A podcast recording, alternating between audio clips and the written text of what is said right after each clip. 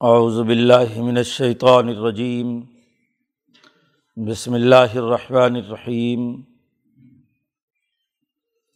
تبارک الذی جعل فی السماء بروجا وجعل فیہا سراجا وقمرا منیرا وهو الذی جعل اللیل والنہار خلفتا لمن اراد ان یذکر او اراد شکورا و عباد الرحمٰن الدین یمشون الارض ہونا وحدا خاطبہم الجاہلون قالو سلامہ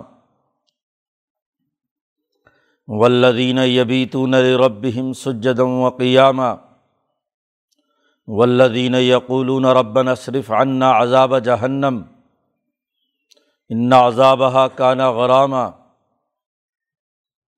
انہا ساعت مستقرم و مقامہ ولدین اذا انفقولم یسرف ولم یکترو و بین ذالک قوامہ ولدین لا يدعون مع اللہ الہا آخر ولا يقتلون النفس التي حرم اللہ الا بالحق ولا يزنون ومن يفعل ذلك يلقى اسامہ یوزاف لہ العذاب یوم القیامتی و یخلد فی ہی محانہ اللہ منتاب و آمن و عمل عملاً صالحن فعلائک یبدل اللہ سیئاتہم حسنات وکان اللہ غفور الرحیمہ و منتاب و عمل صالحن فعنح یتوب الا متابہ ولدین لا یشہدون ظورا ویزا مرو بلغ مرو کرامہ ولدین ایزا ذکروب آیات ربہم لم یخر علیہ سم و عمیانہ ولدین یقولون ربنا حبلنا من ازواجنا وضریاتنا قرۃ آئین وجعلنا للمتقین امامہ اولائک یجزون الغرفت بما صبروا و یلقون فیحہ تحیتم و سلامہ خالدین فیحہ حسنت مستقرم و مقامہ علما یا بکم ربی لولا دعاءکم فقد کذب تم فصوف یقون الزامہ صدق اللہ العظیم۔ یہ اس صورت الفرقان کا آخری رقوع ہے۔ اور اس میں عباد الرحمٰن کی خصوصیات بیان کی گئی پیچھے شروع صورت میں یہ بات واضح کی گئی تھی کہ بہت ہی بابرکت ہے وہ ذات کہ جس نے یہ نور بصیرت یہ حق و باطل میں فرق و امتیاز کرنے والی کتاب اور نور حضرت محمد مصطفیٰ صلی اللہ علیہ وسلم کے قلب اتھر پر نازل کیا ہے۔ الحمد للہ الزی انضل علا ابد الکتابہ یہ کتاب مقدس اپنے خاص بندے حضرت محمد مصطفیٰ صلی اللہ علیہ وسلم پر نازل کی گئی اور یہ فرقان ہے۔ حق و باطل میں تمیز کی صلاحیت اور استعداد پیدا کرتی ہے۔ خاص بندے پر اللہ کا خاص انعام ہوا اور آپ صلی اللہ علیہ وسلم کے ذریعے سے تمام مومنین پر۔ تو اللہ تبارک و تعالیٰ جو اس کی صفت الرحمٰن ہے، تو اپنی رحمان کی صفت جس کی بنیاد پر دنیا کا نظام چل رہا ہے، وہاں سے تجلی اعظم کا ایک بہت بڑا حصہ وہ حضور کے قلب اتھر پر اترا ہے۔ یہ نور بصیرت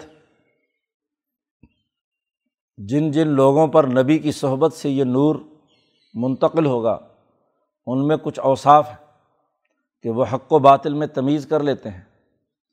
گرد و پیش کے حقائق کا درست جائزہ لیتے ہیں۔ صحیح اور غلط میں فرق و امتیاز پیدا کرتے ہیں۔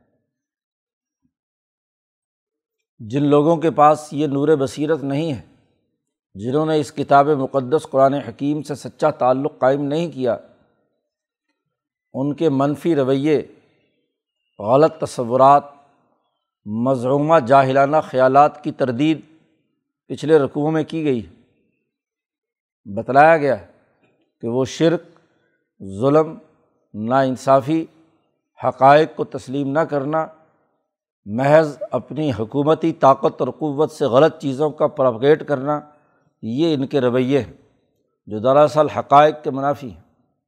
لیکن جو قرآن کے نور سے تعلق رکھنے والے لوگ ہیں، ان کے اندر درج ذیل خصوصیات پائی جاتی ہیں، ان کو قرآن حکیم نے اس رقوع میں بیان کیا ہے۔ سب سے پہلے تو ایک حقیقت کی طرف نشاندہی کی ہے کہ بہت ہی بابرکت ہے وہ ذات جس نے آسمان میں برج بنائے جعلف سماعی بروجن بارہ مہینے ہیں اور بارہ برج ہیں۔ ان کی تاثیرات اس دنیا پر منتقل ہوتی ہیں۔ ہر برج کے اپنے اثرات ہیں اور ان اثرات کے ماتحت جو افراد کام کرتے ہیں، نتائج ظاہر ہوتے ہیں، ان کے رویے بنتے ہیں۔ اور صرف یہ بارہ برج ہی نہیں، بارہ برج کے اندر جو ستارے رکھیں وجہ اعلیٰ فیحہ سراجم و قمرم منیرا۔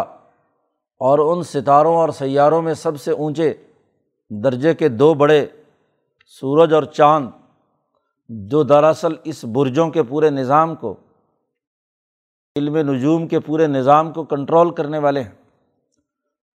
اس آسمان میں اللہ نے اور ان برجوں میں اللہ نے چراغ رکھا۔ یہاں سورج کو کہا گیا سراج، کیونکہ سورج ہی وہ محور اور مرکز ہے، جہاں جب ایک بہت بڑی ہیلیم گیس جلتی ہے اور اس سے توانائی کا اخراج ہوتا ہے ریڈیئیشنز اس کی پوری قرۂۂ عرض پر پڑتی ہیں۔ تو دنیا روشن ہوتی ہے۔ دنیا میں توانائی اور حرارت آتی ہے۔ دنیا کا پورا نظام چلتا ہے۔ یہ زمان و مکان، دن اور رات، یہ سب نظام شمسی کے گرد گھوم رہے ہیں۔ اب اس حقیقت کو دنیا کے تمام انسان تسلیم کرتے ہیں۔ کیونکہ ہر آدمی محسوس کرتا ہے کہ سورج نکلا ہوا ہو تو گرمی ہے۔ پیچھے پچھلے رقوع میں واضح کیا تھا۔ کہ اگر سائے مسلسل رہیں، مستقل، تو ایسی ٹھنڈک پڑے کہ کوئی جاندار زندہ نہ رہے۔ کیفہ مدس ذل ولو شاہ الجا ساکنہ۔ اللہ چاہتا تو اس پورے سورج کو روک کر سایہ ہی سایہ رہتا، تو یہ ٹھنڈک تمہارے لیے موت۔ اور اگر سورج رکتا تو جہاں جہاں اس کی مسلسل گرمی پڑتی، دن ہی دن رہتا، تو وہاں سب چیزیں جل کر راکھ ہو جاتی۔ اس کا ایک پورا نظام نظام شمسی کام کر رہا ہے۔ تو بارہ برج بنائے اور ان میں سورج اور چمکتا ہوا چاند رکھا۔ قمرم منیرا جو منور کرنے والا ہے اس قرۂۂ عرض کو۔ رات کی چاندنی جب قرۂۂ عرض پر بکھرتی ہے تو بہت ساری تاثیرات اس سے ظاہر ہوتی ہیں۔ سمندر کے مد و جذر سے لے کر پھلوں کی مٹھاس اور چیزوں میں ذائقہ پیدا کرنے تک کا تمام کارنامہ چاند کی چاندنی سے ہوتا ہے۔ پھلوں اور فروٹ کے پکنے کا سارا کام سورج کی توانائی اور اس کی روشنی سے ہوتا ہے۔ اب قرآن نے کہا، جیسے یہ بارہ برج اور ان میں موجود سورج اور چاند کی گردش کا پورا نظام ہے، اور اسی کی بنیاد پر وہی اللہ ہے کہ اللہ دی جعل اللیل و نہارا خلفتاً اس نے رات دن کو ایک دوسرے کا خلیفہ بنایا۔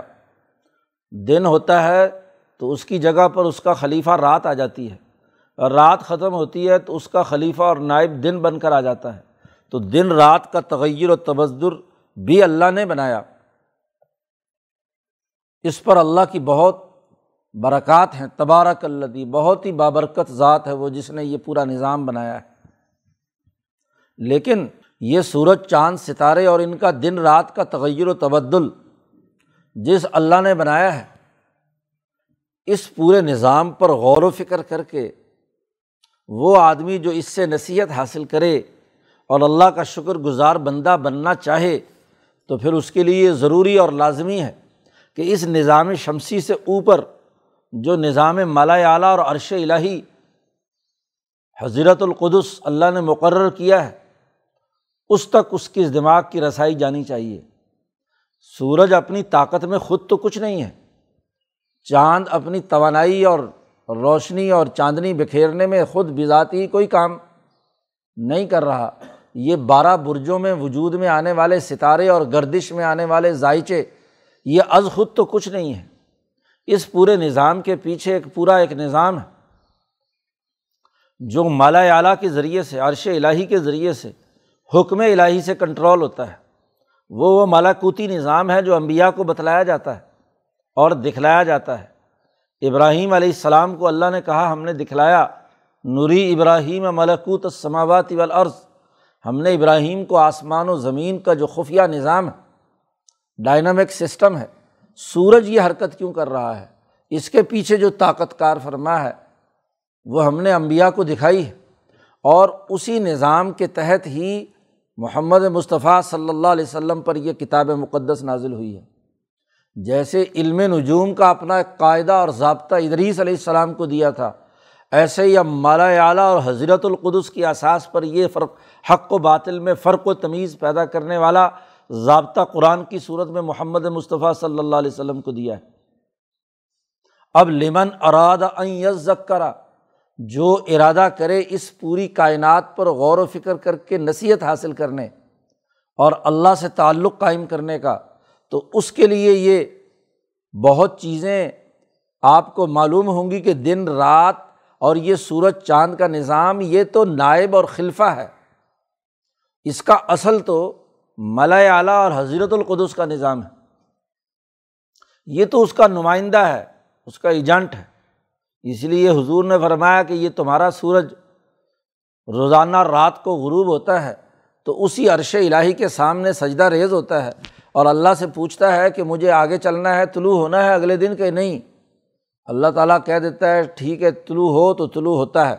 اور ابو ذر غفاری سے حضور نے فرمایا کہ ابو ذر، ایک دن آئے گا، اللہ میاں کہے گا کہ نہیں، آگے جانے کی اجازت نہیں اسٹاپ واپس چلو۔ جدھر سے آئے ہو، ادھر ہی چلو۔ تو جیسے ہی وہ سورج الٹا، جہاں سے غروب ہوا، نکلنا شروع ہوگا تو گراریاں ساری الٹی ہو جائیں گی۔ اور جب الٹی ہو جائیں گی تو یہی قیامت۔ سارا نظام ٹوٹ پھوٹ کر بکھر جائے گا۔ یہ تمہارا کرۂ عرض اور یہ ساری چیزیں، چاند، ستارے سب گدلے ہو جائیں گے۔ آسمان ٹوٹ جائے گا، ستارے ٹوٹ جائیں گے، پہاڑ ریزا ریزا ہو جائیں گے، روئی کے گالوں کی طرح گھومیں گے۔ کیونکہ جب ایک مشینری چل رہی ہے، صحیح ہاں جی اینٹی کلاک وائز جب وہ کلاک وائز گھومنا شروع ہوگی تو پوری کی پوری کیا ہے؟ تباہ و برباد ہو جائے گی۔ تو اس سے اوپر کا جو نظام ہے، جس کا یہ خلیفہ ہے، یہ نظام، تو جو غور و فکر کرنے والے لوگ ہیں، ان کو پتہ چلے گا کہ یہ خلیفہ ہے۔ اصل اس کے پیچھے ذات باری تعالیٰ کا وہ ملکوتی نظام ہے کہ جو اس پوری کائنات کو کنٹرول کر رہا ہے۔ وہ حضرت القدس اور مقدس سیکریٹریٹ ہے ذات باری تعالیٰ کا، جس کے ذریعے سے فرشتے پورا نظام کائنات کا چلا رہے ہیں۔ یہ سورج، چاند تو بیچارے اس کے خلفہ ہیں، اس کے خلیفہ ہیں، اس کے تابے ہیں۔ اصل تو وہ ہے۔ اس کے لیے بھی یہ نصیحت ہے، جو اس پر غور و فکر کرے۔ او ارادہ شکورہ یا وہ اس ارادہ کرتا ہے اللہ کا شکر ادا کرنے کا۔ اس کو بھی پتہ چلے گا کہ یہ رات دن سورج چاند ستارے یہ خلیفہ ہیں، یہ اصل نہیں ہے ان کے پیچھے تو ذات باری تعلیٰ کا ملا اعلیٰ کا اور حضرت القدس کا نظام اصل ہے، یہ اس کے تابع ہے اب دو باتیں کہی ہیں یہاں۔ ارادہ ذکرا او ارادہ شکورہ پہلی بات، جو نصیحت حاصل کرے، دھیان اور توجہ رکھنا چاہے۔ انسان دو طرح کے ہوتے ہیں۔ امام شاہ ولی اللہ فرماتے ہیں، ایک وہ کہ جن کی ملکیت عالیہ ہوتی ہے اور وہ حضیرت القدس کی طرف توجہ رکھنے کی اہلیت اور صلاحیت رکھتے ہیں۔ جسے شاہ صاحب کی اصطلاح میں تطل الجبروت کہا جاتا ہے کہ جو عالم جبروت، ذات باری تعلیٰ کا جو عالمی نظام، صفات کا مقام ہے، وہاں تک جھانکنے کی صلاحیت رکھتے ہیں۔ تطلع جھانکنے کو کہتے ہیں۔ اور دوسری تشبہ بالملکوت، کہ دن کی ملکیت عالیہ نہیں ہوتی، کم درجے کی سافلہ ہوتی ہے۔ تو وہ فرشتے جو اس نظام شمسی سے اوپر کام کر رہے ہیں، ان فرشتوں کی مشابت اختیار کرتے ہیں۔ یہ وہ لوگ ہیں جو ارادہ شکورہ جو اس کا شکر ادا کرنے والے ہیں۔ یعنی ان کے ذمے جو کام لگایا جاتا ہے، وہ اس کام کو پوری توانائی، طاقت اور قوت سے اللہ کا انعام سمجھ کر اس کو سر انجام دینے کے لیے بے چین رہتے ہیں، شکر ادا کرتے ہیں۔ تو انسان جس درجے کے ہوں، یا تو تطلع الجبروت کی اہلیت اور صلاحیت کے حامل ہوں، تو انہیں وہ کام کرنا ہے۔ وہ جب اس کائنات پر غور و فکر کریں گے، تو اس سورج، چاند، ستارے اور گرد و پیش کی چیزوں کو دیکھ کر ان کا دھیان اور توجہ اس کے چلانے والے اصل نظام کی طرف جائے گا۔ وہ خلیفہ اور نائب کو دیکھ کر اس کے اصل کی طرف توجہ کریں گے، وہاں تک پہنچ پائیں گے۔ اور دوسرے وہ کہ جو اس تک پہنچ کر اس کا شکر ادا کریں گے، ان کے ذمے جو کام لگ چکا ہے وہ اس کام کی ادائیگی کریں گے۔ اب یہ دونوں طرح کے عباد الرحمٰن، یہ وہ لوگ ہیں جو رحمان کے بندے ہیں۔ جیسے سورج اس پورے نظام شمسی کو چلا رہا ہے، ایسے ہی اللہ کا اسم الرحمٰن پوری کائنات اور عرش الہی کے لیے کردار ادا کر رہا ہے۔ سمس طوا العرش پیچھے ذکر کیا گیا تھا۔ اور وہ کون تھا؟ الرحمٰن۔ اللہ کی تجلی اعظم، تجلی رحمانی وہی دراصل اس پوری کائنات کا نظام چلا رہی ہے۔ تم کبھی سورج کو پوچھتے ہو، کبھی چاند کو پوچھتے ہو، کبھی ارض کے مٹی کے گھروندوں کو اور پتھروں کو پوچھتے ہو۔ اس کے بجائے الرحمٰن پوری کائنات کا نظام چلا رہا ہے۔ اس لیے پیچھے یہی کہا تھا کہ جب رحمان کا ذکر آتا ہے تو مسلمان سجدہ ریز ہوتے ہیں اور جو منکر ہیں وہ سجدہ کرنے کے بجائے نفرت کا اظہار کرتے ہیں۔ اس کا رد عمل غلط اور منفی ہوتا ہے۔ اب رحمان کے بندے عباد الشمس نہیں، عباد القمر نہیں، عباد اللیلی و نہار نہیں، دن رات کے بندے نہیں، بندے وہ جو الرحمٰن کی تجلی کے تابع ہیں۔ جن میں الفرقان کی صلاحیت نے رحمان کے ساتھ جوڑنے کی اہلیت پیدا کر دی، تو وہ عباد الرحمٰن ہیں۔ ان کی آگے خصوصیات بیان کی جا رہی ہیں اور دونوں طرح کی خصوصیات بیان کی ہیں۔ ایک شکر گزار بندوں کی اور ایک وہ جو تطلع الجبروت کے تحت تذکر کے ساتھ کردار ادا کرتے ہیں۔ ایک وہ جن کی قوت عقلیہ اونچے درجے کی ہے اور ایک وہ جن کی قوت عملیہ اونچے درجے کی ہے۔ قوت عملیہ جن کی اونچے درجے کی ہے، وہ شکر گزار اپنے عمل سے ہوتے ہیں۔ اور جن کی قوت عقلیہ بلند ہوتی ہے، وہ اپنی علمی استعداد اور اپنی تفقع اور بصیرت اور شعور کی بنیاد پر تطلع الجبروت کا مظاہرہ کرتے ہیں۔ تو یہ عباد الرحمٰن اس کے رویے قرآن نے یہاں بیان کیے۔ وہ عباد الرحمٰن الدین یمشون الارض ہونن رحمان کے بندوں کی پہلی خصوصیت، جو اس نظام شمسی سے بالا تر ہو کر اللہ کے بندے بن کر اس نور بصیرت سے رہنمائی لے کر، قرآن مقدس سے رہنمائی لے کر دنیا میں کام کرتے ہیں، ان کی پہلی خصوصیت۔ اللہ دین یمشون الارض ہونن وہ زمین پر چلتے ہیں بہت وقار کے ساتھ۔ ہاؤن کا مطلب بالکل پست ہو کر نہیں ایسی آجزی اور ان کی ساری جو ذلت تک آ جائے، وہ نہیں۔ ہاؤنن، تکبر کے بجائے دبے پاؤں سے حضرت نے ترجمہ کیا کہ دبے پاؤں سے چلتے ہیں اور پاؤں دبا کر چلنا یہ حضور صلی اللہ علیہ وسلم کی خصوصیت ہے۔ اس کا سب سے عملی کردار نبی کرم صلی اللہ علیہ وسلم نے عمل کر کے دکھایا۔ آپ صلی اللہ علیہ وسلم وقار کے ساتھ سینہ تان کر زمین پر چلتے تھے۔ اور جب چلتے تھے تو پنجوں کے بل چلتے تھے۔ حدیث پاک میں آتا ہے کہ حضور اے ڈی کے بل نہیں چلتے تھے۔ متکبر لوگ اور بیمار اور مریض لوگ مٹک مٹک کر چلتے ہیں اور اے ڈی پر بوجھ ڈال کر چلتے ہیں۔ جی جوان اور بہادر اور دلیر لوگ وہ ایسے نہیں چلتے۔ وہ پنجے کے بل چلتے ہیں۔ ان کا پورا بوجھ اس لیے حضور بڑی تیزی سے چلتے تھے۔ کبھی حضور بیماروں کی طرح نہیں چلے۔ ہاں جی کہ جناب ہاں جی دبے پاؤں کا مطلب یہ ہے کہ بندہ مریض بن کر مٹک مٹک کر چلے، جیسا کہ لوگوں عادت بنا لیتے ہیں، خاص طور پر جو لیڈر اور رہنما ہیں، کوئی پیر اور مولوی ہیں، وہ بڑے تکلف اور تسنوں سے بڑا ہاں جی آہستہ آہستہ قدم اٹھا کر چلتے ہیں۔ نہیں، حضور صلی اللہ علیہ وسلم کا بنیادی جو آپ کا چلنے کا انداز تھا، وہ تیز چلنا۔ قدم پر قدم اور ایڈی اٹھی ہوئی پنجا۔ ایک تو یہ کہ اس چلنے میں جسم پر بوجھ نہیں ہوتا، دوسرا منزل جلدی طے ہوتی ہے، تیزی سے انسان چلتا ہے۔ آج تو باقاعدہ ایسے جوتے بنا دیے گئے کہ جو پنجے کے اوپر بوجھ ڈال کر تیزی سے قدم کو آگے، ایڈی کو اوپر اٹھاتے ہیں۔ تو نبی اکرم صلی اللہ علیہ وسلم کے چلنے کا انداز وقار کا ہے۔ نہ تکبر اور غرور کا کہ پیٹ باہر نکال کر اور سینہ پیچھے کی طرف کر کے اپنے آپ کو کیا ہے ہاں جی متکبر بنا کر چلنا اور ایڈی کے بل چلنا، مٹک مٹک کر چلنا، یہ نہیں۔ یمشون الارض ہونن، زمین پر دبے پاؤں سے بڑے وقار کے ساتھ۔ اس پر عملی کام حضور صلی اللہ علیہ وسلم نے کر کے دکھا دیا۔ وہ اس طرح چلتے ہیں۔ کیوں؟ کہ وہ الرحمٰن کا روب اور اس کا دبدبا اس کی زمین پر جو انعام اور شکر کے ساتھ چلنا ہے وہ اسی طرح چلنا ہے کہ اس زمین کا صحیح استعمال اور اپنے پاؤں کا صحیح استعمال، اپنے جسم کا پورا استعمال کیا جائے۔ پہلی خصوصیت۔ دوسری خصوصیت عباد الرحمٰن کی یہ ہے کہ ویدا خاطبہ الجاہلون قالو سلامہ عقل سے پیدل جاہل لوگ جب وہ ان سے مخاطب ہوں تو وہ عباد الرحمٰن کہتے ہیں قالو سلامہ سات سلام۔ بس ٹھیک ہے۔ کسی جاہل سے الجھتے نہیں ہیں، کیونکہ جس کے پاس علم نہیں ہے، وہ اگر الجھنا چاہے تو اس بیچارے کو بات کیا سمجھ میں آئے گی؟ جی جو اہل علم ہیں، ان سے علمی اور شعوری گفتگو ہوگی، اور جاہلوں سے بات کرنے کے لیے تو آدمی جاہل بن جاتا ہے۔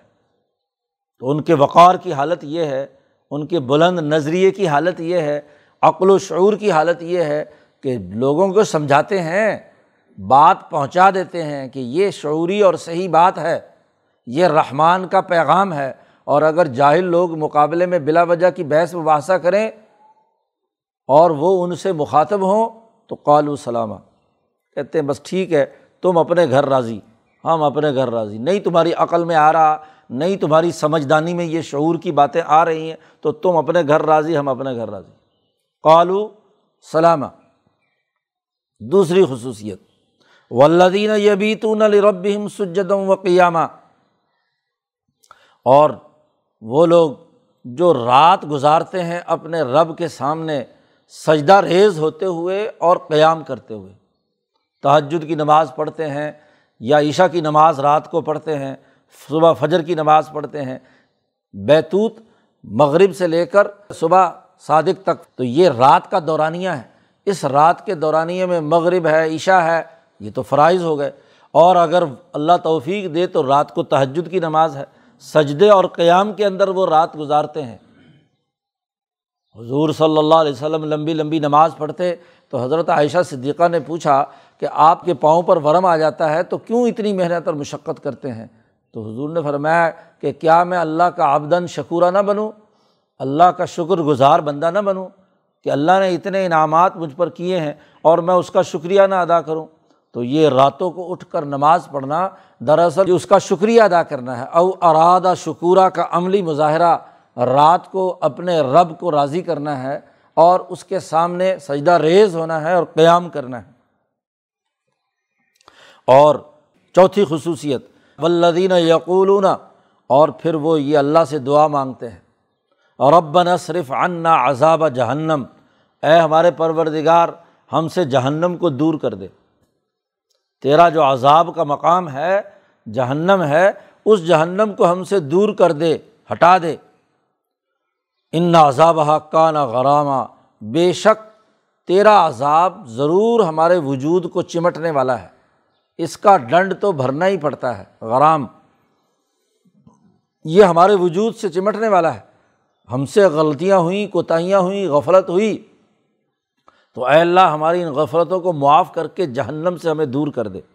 چوتھی خصوصیت نحاسات مستقرم و مقامہ مزید جہنم کی بات بیان کی کہ یہ بہت ہی برا ٹکانا ہے، مستقر ہے اور بہت ہی برا مقام ہے۔ ٹھہرنے کا مقام بھی برا ہے کہ کوئی آدمی مستقل اس کو کیا ہے، ٹھہر جائے۔ اور یہ تھوڑی دیر کے لیے بھی وہاں کھڑا ہونا بہت برا ہے۔ کیونکہ جہنم کی آگ، دنیا کی آگ سے ستر گنا زیادہ تو دنیا کی آگ برداشت نہیں ہوتی تو وہ جہنم کی آگ کیسے برداشت ہوگی؟ چار خصوصیات عباد الرحمٰن کی بیان کی، پانچویں خصوصیت بیان کی ولدین ایزا انفقو لم یوسریف ولم یکترو عباد الرحمٰن وہ ہیں کہ جب مال خرچ کرتے ہیں تو نہ ہی حد سے تجاوز کر کے اصراف کرتے ہیں اور ولم یکترو اور نہ ہی بخل پیدا کر کے اس میں کمی کر دیتے ہیں۔ نہ بخیل ہوتے ہیں، نہ فضول خرچ۔ کیا ہوتے ہیں؟ قرآن کہتا وکانہ بین ظالی کا قوامہ وہ ان دونوں کے درمیان اعتدال سے خرچ کرتے ہیں۔ کسی بھی چیز پر خرچ کریں، کہیں بھی معاشی وسائل کا استعمال کریں، اپنی محنت اور مشقت سے کمائی ہوئی دولت کو اللہ فرماتے ہم جو انعام دیتے ہیں، اس کو میانہ روی سے خرچ کرتے ہیں۔ ایک کام پر دس روپے لگنے ہیں وہاں پانچ خرچ کرنا بخل ہے۔ اسی لیے اللہ نے ایک جگہ پر کہا کہ یہ کان الانسان و قطورہ یہ انسان بڑا ہی بخیل ہے، پیسے جوڑ جوڑ کر رکھتا ہے۔ ضرورت کی جگہ پر پورے طریقے سے خرچ نہیں کرتا، ضرورت بھی پوری نہیں کرتا۔ بخیل آدمی صرف سونگ سانگ کر گزارا کر لیتا ہے۔ عربوں کے یہاں لطیفہ مشہور ہے کہ جی وہ گھی سونگتا رہا ایک بخیل پورا مہینہ۔ ہاں جی چیزوں کو سونگ سونگ کر استعمال نہ ہو جائے، ختم نہ ہو جائے۔ تو ایسی بخالت ہاں جی کہ جس کے ذریعے سے انسان چیزوں کا صحیح استعمال نہیں کرتا، وسائل کا صحیح استعمال نہیں کرتا، ضرورت کی جگہ پر بھی خرچ نہیں کرتا، تو وہ بھی پسندیدہ نہیں، وہ عباد الرحمٰن نہیں ہے۔ وہ انتہائی مال کا حریث اور مار کے ساتھ اتنی محبت ہے کہ جو مال اس نے جمع کر لیا، وہ جوڑ جوڑ کر رکھنا ہے۔ اللہ دی جمع مالوں و عدد مال جوڑ جوڑ کر رکھتا ہے۔ اور ایک ایسا لاپرواہ اور بے وقوف ہوتا ہے کہ دس روپے خرچ کرنے ہیں تو وہ پندرہ، بیس، تیس، چالیس خرچ کر دیتا ہے، اڑا دیتا ہے۔ محنت اور مشقت سے کمایا ہوا مال یا ملکی اور قومی دولت اس کو عیاشی میں بلا ضرورت اڑا دیتے ہیں۔ مفادات کو پورا کرنے کے لیے، اپنے دس ہزار لینے کے لیے ہاں جی سرکار کے لاکھ، دو لاکھ خرچ کر دیتے ہیں، تباہ و برباد کر دیتے ہیں۔ ایسے افسران ایسے لیڈر، ایسے سیاستدان، ایسے لوگ جو فضول خرچی کرتے ہیں۔ تو قرآن نے کہا، عباد الرحمٰن، جو اللہ کے ساتھ تعلق رکھنے والے ہیں، ان کی خصوصیت یہ ہے کہ نہیں، نہ اصراف نہ تقتیر نہ فضول خرچی، نہ بغل بلکہ کانا بین ادالی کا قوامہ وہ پورے اعتدال اور میانہ روی کے ساتھ مال خرچ کرتے ہیں۔ یہ اس مال کا شکریہ ہے، ارادہ شکورہ، جو مال انعام دیا گیا اللہ کی طرف سے، اس کا شکر یہ ہے۔ اس کا مطلب یہ ہے کہ جو دیے گئے مال کو فضول خرچی کرے، یہ بھی نہ شکری اور بغل سے کام لے تو یہ بھی نہ شکری ہے۔ شکر یہ ہے کہ کانا بین ادال کا قوامہ میانہ روی سے خرچ کرے۔ پھر ایک اور خصوصیت بیان کی ولدین اللہ آخرا یہ تذکر کی خصوصیت ہے کہ وہ لوگ جو اللہ کے ساتھ کسی اور خدا کو نہیں پکارتے، اللہ کے علاوہ کسی کو نہیں پکارتے، صرف اللہ کو پکارتے ایک اور خصوصیت بیان کی، ولا یکلون نفس التی ہر رم اللہ اللہ بالحق۔ وہ کسی انسان کو قتل نہیں کرتے، سوائے حق سے یعنی یا تو قاتل ہے یا حالت جنگ میں کسی نے آپ پر جنگ مسلط کی ہے تو اپنے دفاع کے لیے، وغیرہ وغیرہ۔ اس کے علاوہ کسی انسان کو قتل کرنا بہت بڑا جرم، بہت بڑی خرابی ہے۔ آپ کو انسان جو گرد و پیش میں موجود ہیں، ان انسانوں سے ان سے محبت ہوگی تو یہ شکریہ ہے۔ اور اگر آپ دوسرے انسان کو حقیر سمجھ کر گاجر مولی کی طرح کاٹ دو، ان کا خون بہاؤ تو یہ بہت بڑی ناشکری ہے۔ انسان، باقی انسانوں سے مل کر اپنی بقا کے لیے جد وجہد اور کوشش کرتا ہے۔ اور اگر خود انسان ہی انسان کا دشمن ہو جائے تو اس سے بڑی ناشکری کیا ہوگی؟ تو ولا یکلون نفس التی ہر اللہ اللہ بالحق۔ اللہ نے جن کا قتل کرنا حرام قرار دیا ہے، ان کو قتل نہیں کرتے اور کل انسانیت کو قتل کرنا حرام قرار دے دیا اللہ نے۔ سوائے بالحق یعنی جس قاتل نے باقی کسی انسان کو قتل کیا ہے تو بدلے میں اس کو اس لیے قتل کیا جاتا ہے تاکہ لوگ زندہ رہیں۔ کیونکہ ہر قاتل کو جب قصاص کی سزا نہ ملے تو وہ پھر مزید قتل کرتا ہے، مزید انسانیت کی تباہی کا باعث بنتا ہے۔ اسی طرح ایک اور خصوصیت بیان کی، ولا یا جنون وہ ذنا کا ارتکاب نہیں کرتے۔ عباد الرحمٰن کی خصوصیت یہ ہے، وہ شرع اور جائز جنسی خواہشات پورا کرنے کے لیے شادی بیاہ کا جو معاہدہ ہے، باقاعدہ بیوی ہے، اس کے ساتھ تو تعلق قائم کرتے ہیں، اس کے علاوہ کہیں ادھر ادھر منہ ماری نہیں کرتے۔ ذنا کا ارتکاب نہیں کرتے بلا یا جنون اور یاد رکھو، ومن یف الظالی کا جس نے یہ ذرا کا جرم کیا یل کا اسامہ اس نے بہت بڑا گناہ کمایا۔ اس نے بہت بڑا گناہ کیا۔ اسی طرح جس نے قتل انسانیت کیا اس نے بہت بڑا جرم اور بہت بڑا گناہ اس نے کیا۔ یوزاف لہ العذاب یوم القیامہ، قیامت کے دن اس کو ڈبل عذاب دیا جائے گا۔ اور وہ یخلد فی ہی مہانہ اور اس جہنم میں وہ ذلت امیز طریقے سے داخل کیا جائے گا، ہمیشہ ہمیشہ رہے گا وہاں۔ کیونکہ قتل کے بارے میں صاف طور پر کر دیا کہ قتل انسانیت کرنے والا جہنم میں رہے گا۔ جس نے بھی قتل کیا جان بوجھ کر پچھلے چھٹے پارے میں آپ پڑھ چکے۔ قرآن حکیم نے کہا، جس نے قتل کیا متعمدن فجزا جہنم خالدن فیحا اس کی جزا جہنم ہے، ہمیشہ ہمیشہ کے لیے۔ ہاں البتہ جس نے یہ جرم کیے، شرک کیا، قتل کیا یا ذنا کیا، جس نے تینوں جرم کیے اور پھر اس کے بعد اس کو احساس ہوا اور اس نے توبہ کر لی۔ اللہ منتابہ جو جس نے توبہ کر لی، وہ آمنا اور ایمان لایا۔ وہ عاملہ عملاً صالحن جس نے اچھا اور نیک عمل کیا۔ اپنے آپ کو بدل لیا اس نے۔ تو الاسلام یہ دم و ماں کا نہ قبل ہو اسلام اس سے پہلے کی تمام جرائم اور تمام گناہوں کو ختم کر کے رکھ دیتا ہے۔ وہ سائیکل ٹوٹ گیا۔ جب وہ انسان دشمنی کا کردار ادا کر رہا تھا، تو اس نے توبہ کر کے صد کے دل سے ایمان لا کر اپنی آئندہ کی زندگی میں کسی انسان کو قتل کرنے سے توبہ کر لی، کوئی ذنا کاری نہیں کی، کوئی جرم نہیں کیا، تو فلا کا یبد اللہ سیات حسنات۔ یہی وہ لوگ ہیں کہ اللہ تعالیٰ ان کے گناہوں کو حسنات میں بدل دیتا ہے۔ ان کے گناہ مٹا دیے جاتے ہیں اور ان کی جگہ پر اب اس نے توبہ کر کے جو اچھے عمل کرنا شروع کیے ہیں، وہ لکھ دیے جاتے ہیں۔ امام شاہ ولی اللہ فرماتے ہیں کہ انسان جب بھی کوئی اچھا یا برا کام کرتا ہے تو ہر عمل دوسرے عمل کے ساتھ جڑی ہوئی ایک زنجیر کی طرح اس کے دل کے اندر، دماغ کے اندر، وجود کے اندر چلتا رہتا ہے۔ ایک جرم کیا تو یہ اگلے جرم پر اکساتا ہے۔ اگلا جرم کیا وہ اگلے جرم پر اکساتا ہے۔ وہ کیا اس سے وہ اگلے جرم پر اکساتا ہے۔ تو یہ زنجیر چل رہی ہوتی ہے۔ یہ علت و معلول کا پورا نظام چل رہا ہوتا ہے۔ لیکن جیسے ہی اسٹاپ آ گیا، کوئی زیادہ طاقتور چیز آ کر اس زنجیر کو توڑ دے تو کلمہ طیبہ سے بڑھ کر، توبہ کی کلمات سے بڑھ کر کوئی اور زنجیر نہیں ہے۔ اس نے جب درمیان کی کڑی کاٹ دی تو پچھلا واش ہو گیا۔ اگلی نیا سلسلہ، اب وہاں سے اس نے اچھے عمل شروع کیے تو اچھے عمل کا سلسلہ آگے چلنا شروع ہو جاتا ہے۔ یوبد اللہ سیات حسنات۔ یہاں سیات کہا گیا ہے۔ یاد رکھو سیات چھوٹے گناہوں کو کہتے ہیں، گناہ صغیرہ جسے کہا جاتا ہے۔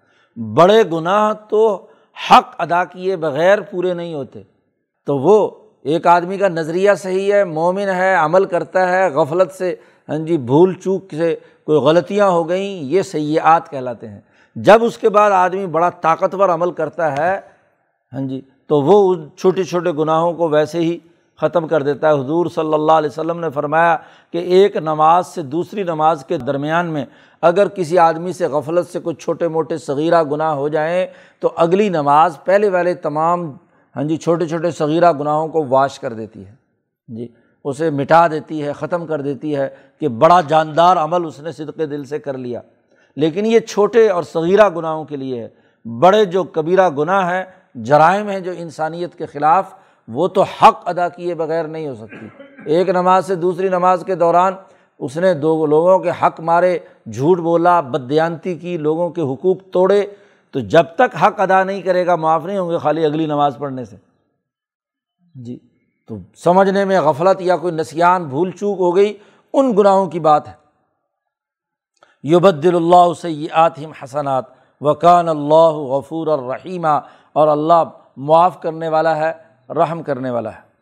یاد رکھو و منتابہ و عامل صالحن فعن یتوب الا متابہ جو اچھی طریقے سے توبہ کرے اور اچھا عمل کرے، تو پھر اللہ کی طرف توبہ کرے۔ فعن یتوب رجوع اللہ کرے۔ تو اللہ تعالیٰ اس کو آنے کی جگہ ہے، توبہ کا مقام ہے۔ توبہ قبول کر لی جاتی ہے۔ توبہ کا دروازہ موت سے پہلے پہلے تک کھلا رہتا ہے۔ کہ اس کو کسی بھی وقت توفیق ہو جائے توبہ کرنے کی، اپنے گناہوں پر ندامت کی، تو اللہ نے اس کا دروازہ کھول رکھا ہے جو اس سے فائدہ اٹھائے، کامیاب ہے۔ عباد الرحمٰن کی ایک اور خصوصیت بھی بیان کی۔ ولدین لا یش حدون زورا وہ لوگ جھوٹ کے کام میں شریک نہیں ہوتے۔ حضرت نے بڑا جامع ترجمہ کیا۔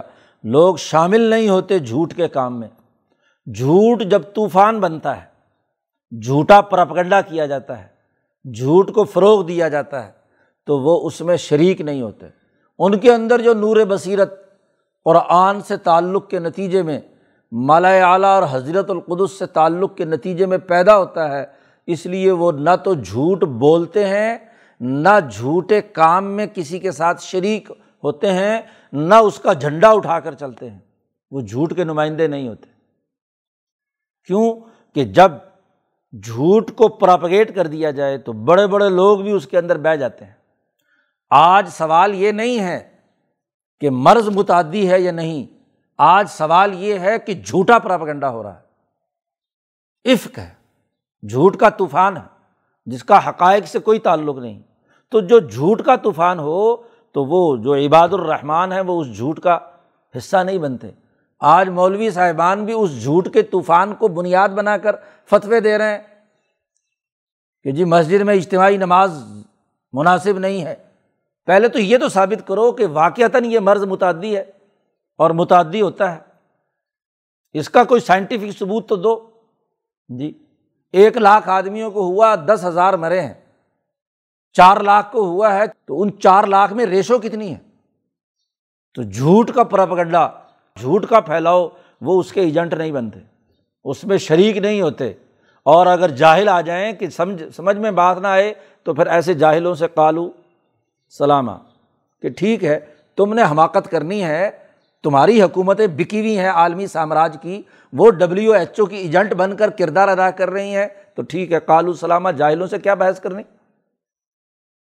اللہ نے صاف کہہ دیا نبی اکرم صلی اللہ علیہ وسلم کی دس صحابہ سے مروی روایت ہے کہ لا ادوا ولا تیارتا ولا حامتا ولا سفر کوئی مرض کسی کو متعدد نہیں ہوتا، از خود، اللہ کے حکم کے بغیر، اللہ کی اجازت کے بغیر۔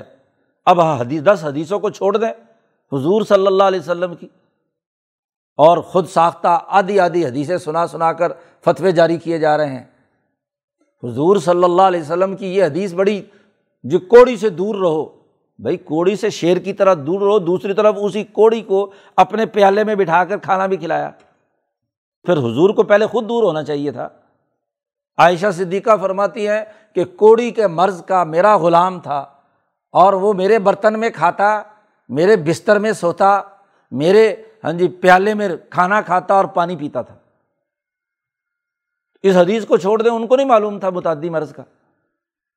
تو اگر جاہلوں سے بحث کرنی پڑے تو کالو سلامہ ٹھیک ہے، تم نے جو کچھ کرنا ہے، مفادات اٹھانے ہیں عالمی سامراجی ایجنٹی کے، کاروبار کرنے کے ملٹی نیشنل کمپنیوں کی چیزوں کو فروخت کرنے کے ہاں جی دنیا کی عالمی سرمایہ دار قوتوں کی ایجنٹی کرنے کے اور پوری دنیا کو لاک ڈاؤن کر کے ان سے اپنے مقاصد حاصل کرنے کے تم نے جو مفادات اٹھانے، کرو، لیکن ہم لا یشدون زورا تمہارے اس جھوٹ کے اندر شامل نہیں ہوں گے۔ ولدینہ ان کی خصوصیت یہ ہے کہ لا یشدون زورا اور ویزا مرو بل لغوی لغ اور فضول باتیں لوگ کریں تو مرو کرامہ بڑے وقار کے ساتھ اس سے گزر جاتے ہیں۔ وہ اس کے ایجنٹ نہیں بنتے، اس کھیل تماشے کا حصہ نہیں بنتے۔ لو کہتے ہیں کھیل کی باتوں۔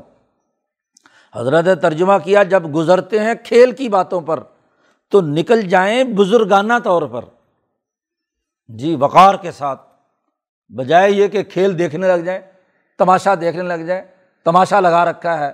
ہر ٹی وی چینل پر، ہر ایک موبائل پر کرونا کرونا کرونا کا کھیل تماشا لگا رکھا ہے۔ لغ جس کا سر، نہ پیر، نہ جس کی کوئی حقیقت، نہ کچھ، نہ لینا، نہ دینا، تو ایک لغ بات ہے۔ تو لغ بات اگر دیکھیں تو مرو کرامہ بڑے وقار کے ساتھ وہ گزر جائیں، وہ اس کھیل تماشے کا حصہ نہ بنے نہ اس کے ایجنٹ بنے نہ اس جھوٹ کے اندر شریک ہوں، نہ اس کی گواہی دیں، لا یہ شدون گواہی بھی تو ہے، یہ سب لوگ جو ہے گواہیاں دے رہے ہیں۔ ڈاکٹر بھی، انجینئر بھی، مولوی بھی، پیر بھی، گدی نشین بھی۔ اس جھوٹ کے اندر شریک ہو کر ان تمام چیزوں کو ہاں جی کرنطینہ کے نام پر، لاک ڈاؤن کے نام پر جعلی حکومتوں کے جعلی ہاں جی پراپگڈے کو پوری سوسائٹی کے اندر فروغ دے رہے ہیں۔ تماشا لگایا ہوا ہے۔ قرآن نے کہا، عباد الرحمٰن وہ ہیں کہ جب وہ ایسے تماشے کو دیکھتے ہیں تو مرو کرامہ آرام سے گزر جاتے ہیں۔ اس کی طرف ان کی توجہ نہیں ہوتی، اس کے ایجنٹ نہیں بنتے، اس میں دل اپنا الجھا کر نہیں رکھتے۔ اور ان کی بلندی اور عقل و شعور کا عالم یہ ہوتا ہے کہ ولدین اجازک کی روب آیات رب وہ لوگ وہ ہیں کہ جب انہیں نصیحت کی جائے، یاد دلائی جائے اپنے رب کی آیات بھی، رب کی آیات بھی ان پر پڑھ کر سنائی جائیں تو لم یخر علیہ سم یانا وہ ان آیات پر اندھے بہرے ہو کر نہیں گر پڑتے۔ جی کہ آیات کا مطلب کیا ہے؟ صحیح حقیقت کیا ہے؟ جی اس صحیح حقیقت کی طرف توجہ دینے کے بجائے بے وقوفی اور حماقت کے ساتھ ان آیات کو مان لیں۔ آج آیات پڑھ کر سنائی جا رہی ہیں وجہ آلو بیوتکم قبلتاً و عقیم الصلاط اپنے گھروں کو قبلہ بنا لو اور گھروں میں نماز قائم کرو۔ اس آیت کا یہ مطلب کہاں سے آ گیا؟ چودہ سو سال سے تو آج تک کسی نے مطلب نکالا نہیں، آج نیا گھڑنتو مطلب تم لوگوں نے نکال لیا اپنی طرف سے۔ قرآن تو کہتا ہے آیات بھی پڑھ کر سنائی جائیں تو اندھے بہرے ہو کر اس پر نہیں گر پڑتے۔ عقل و شعور سے دیکھتے ہیں کہ نبی کا اسوا کیا ہے، صحابہ کا اسوا کیا ہے۔ کیا انہوں نے نماز کی اجتماعیت چھوڑ دی کسی ایسے مرض میں؟ کوئی تاریخ میں کوئی واقعہ نہیں ہے، سب جھوٹی باتیں ہیں جو مولوی اس وقت بیان کر رہے ہیں۔ وہ جب آیات کے بارے میں یہ بات کہی ہے تو احادیث کا مطلب بھی تو سمجھیں گے۔ آیا حدیثیں پڑھ پڑھ کر سنائی جائیں، مولویوں کے مسئلے سنائے جائیں۔ آج کل حافظ ابن حجر کی کہانیاں سنائی جا رہی ہیں۔ مصر کی اور شام کی اور فلانی جگہ پہ تعاون ہوا تھا اور یوں اجتماعی دعا سے مر گئے تھے۔ دعا سے مر گئے تھے یا اجتماعی بد کرداری سے مر گئے تھے؟ اس اجتماعی بد کرداری کے بارے میں تو کوئی بات نہیں ہے۔ تو یہ آیات اور واقعات کے سامراجی مقاصد نکال کر آج کے اس سامراجی پراپگنڈے کا حصہ دار بننا یہ جرم ہے۔ لم یخر علی یا سم یانا وہ اندھے بہرے ہو کر اس پراپگنڈے پر نہیں گر پڑتے۔ نہیں گرتے اندھے ہو کر اور نہ بہرے ہو کر۔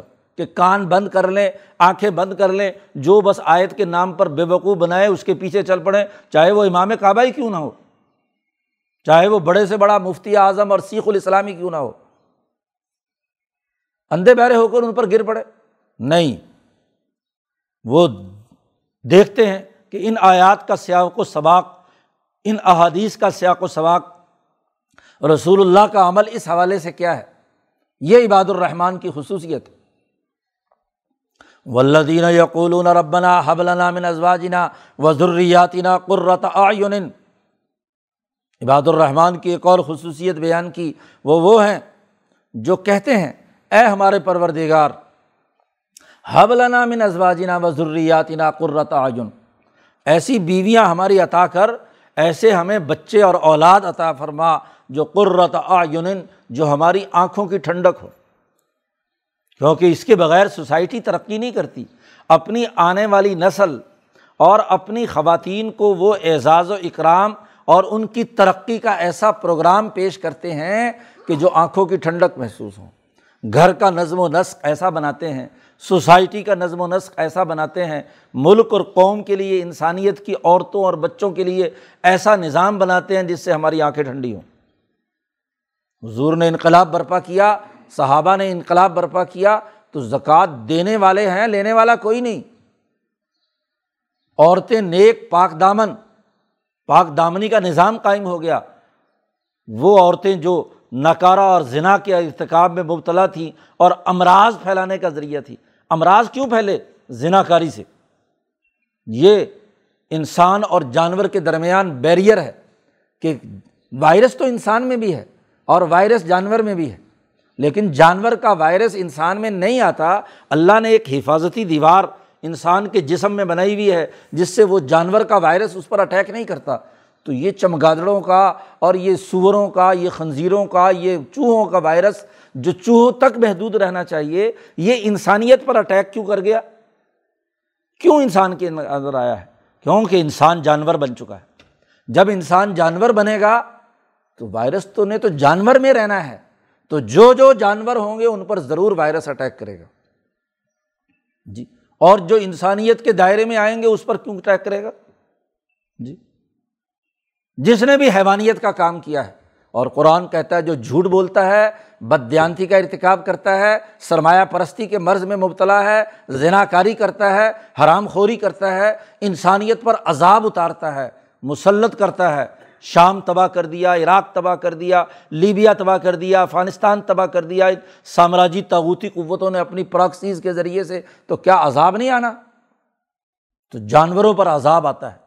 جانوروں کا وائرس ہے، جانوروں پر آنا چاہیے۔ وہ انسانوں میں کیوں آ رہا ہے؟ انسان کا وائرس تو انسان کے لیے۔ اور اگر سات سو سال پہلے بھی مصر کی اس اشرافیہ پر، جس کا حافظ ابن حجر نے قصہ نقل کیا ہے کہ سب کی اجتماعی گناہ سے مزید تعاون بڑھ گیا۔ دعا سے بڑا تعاون بڑھتا ہے۔ ان کے اجتماعی جرائم تھے۔ وہ سارے سرمایہ دار قسم کے مولوی اور وہ سارے سرمایہ دار قسم کے حکمران جو ضانی اور مرتق ارتکاب کرنے والے، تکبر اور غرور کرنے والے، اللہ کے احکامات کو توڑنے والے کے جرائم کی وجہ سے عذاب آتا ہے۔ اجتماعیت سے عذاب آتا ہے تو بڑے بڑے اجتماع تباہ و برباد ہو جاتے۔ پوری انسانیت بیک وقت مر جائے۔ اجتماعیت سے نہیں، تنہائی سے عذاب آتا ہے۔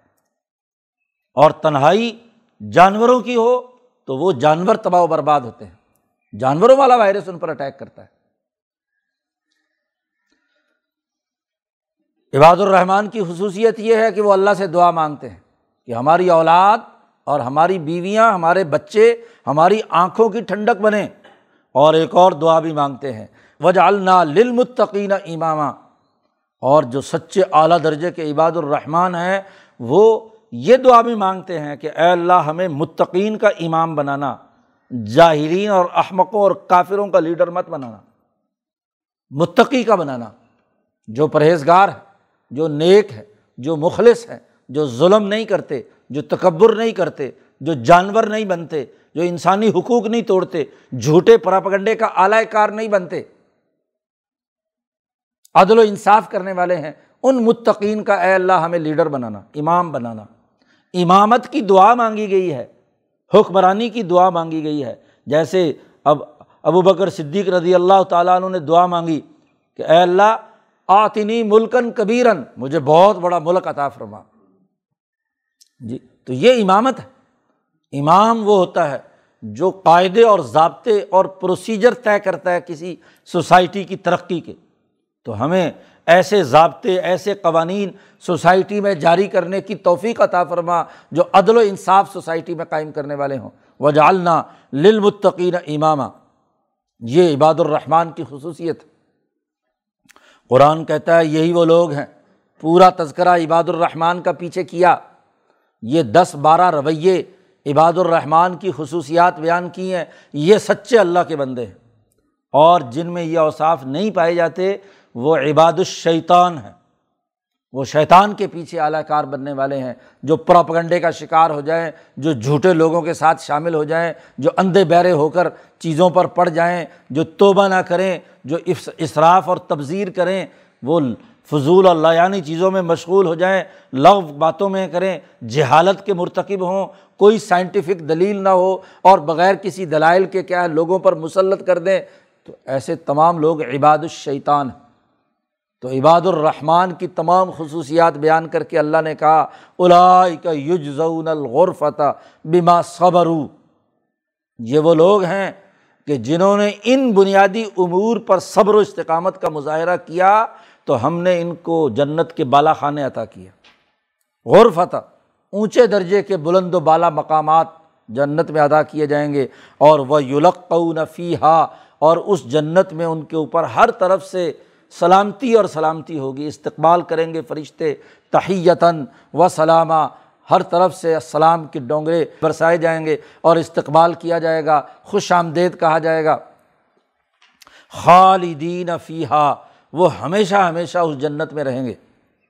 حسنت مستقرم و مقامہ بہت ہی اونچا بہترین مستقر ہمیشہ ٹھہرنے کی جگہ ہے اور خوب مقام ہے بہت عمدہ مقام ہے۔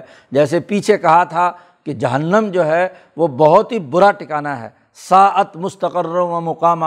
اس کے بالکل الٹ کہا کہ حسنت مستقر و مقامہ۔ قل، اے محمد صلی اللہ علیہ وسلم،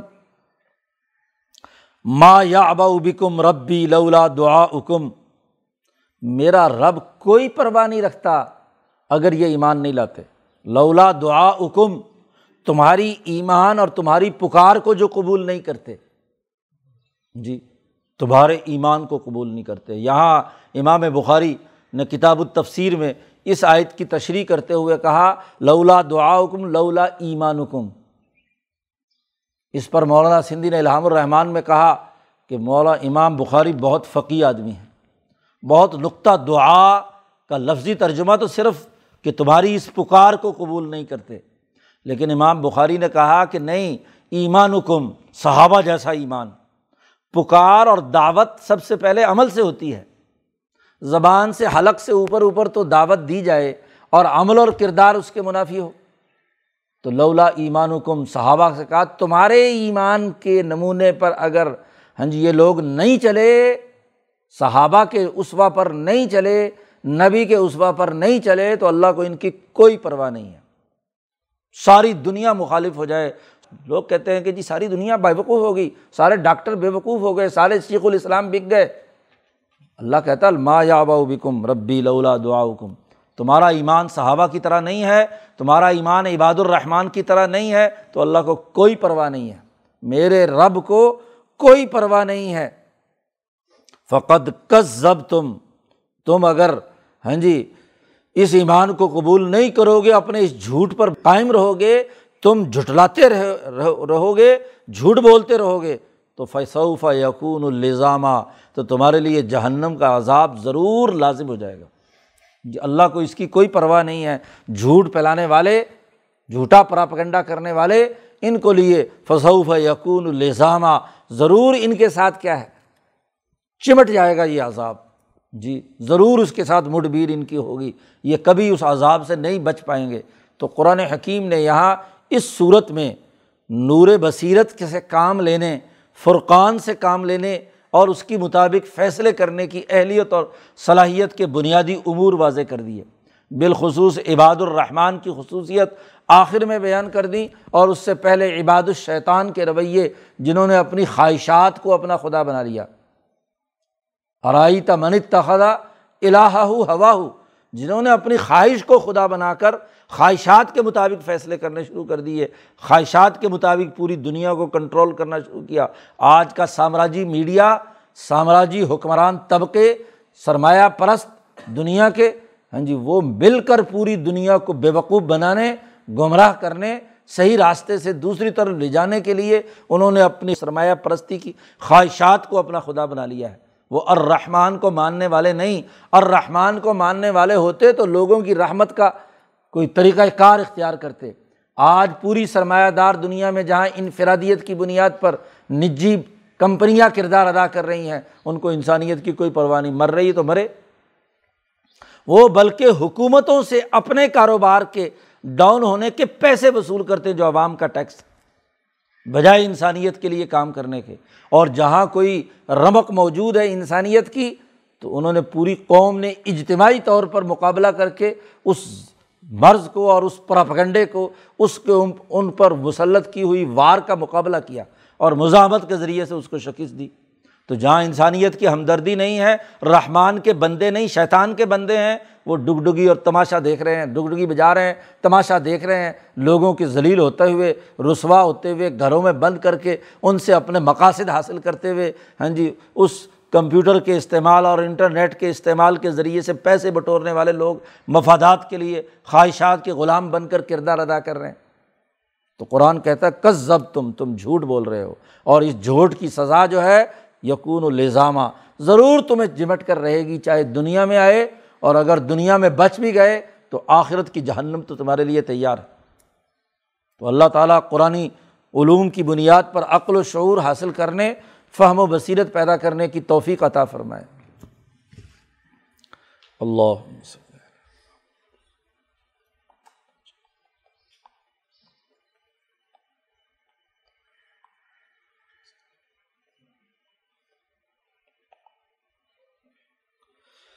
اجمعین میرا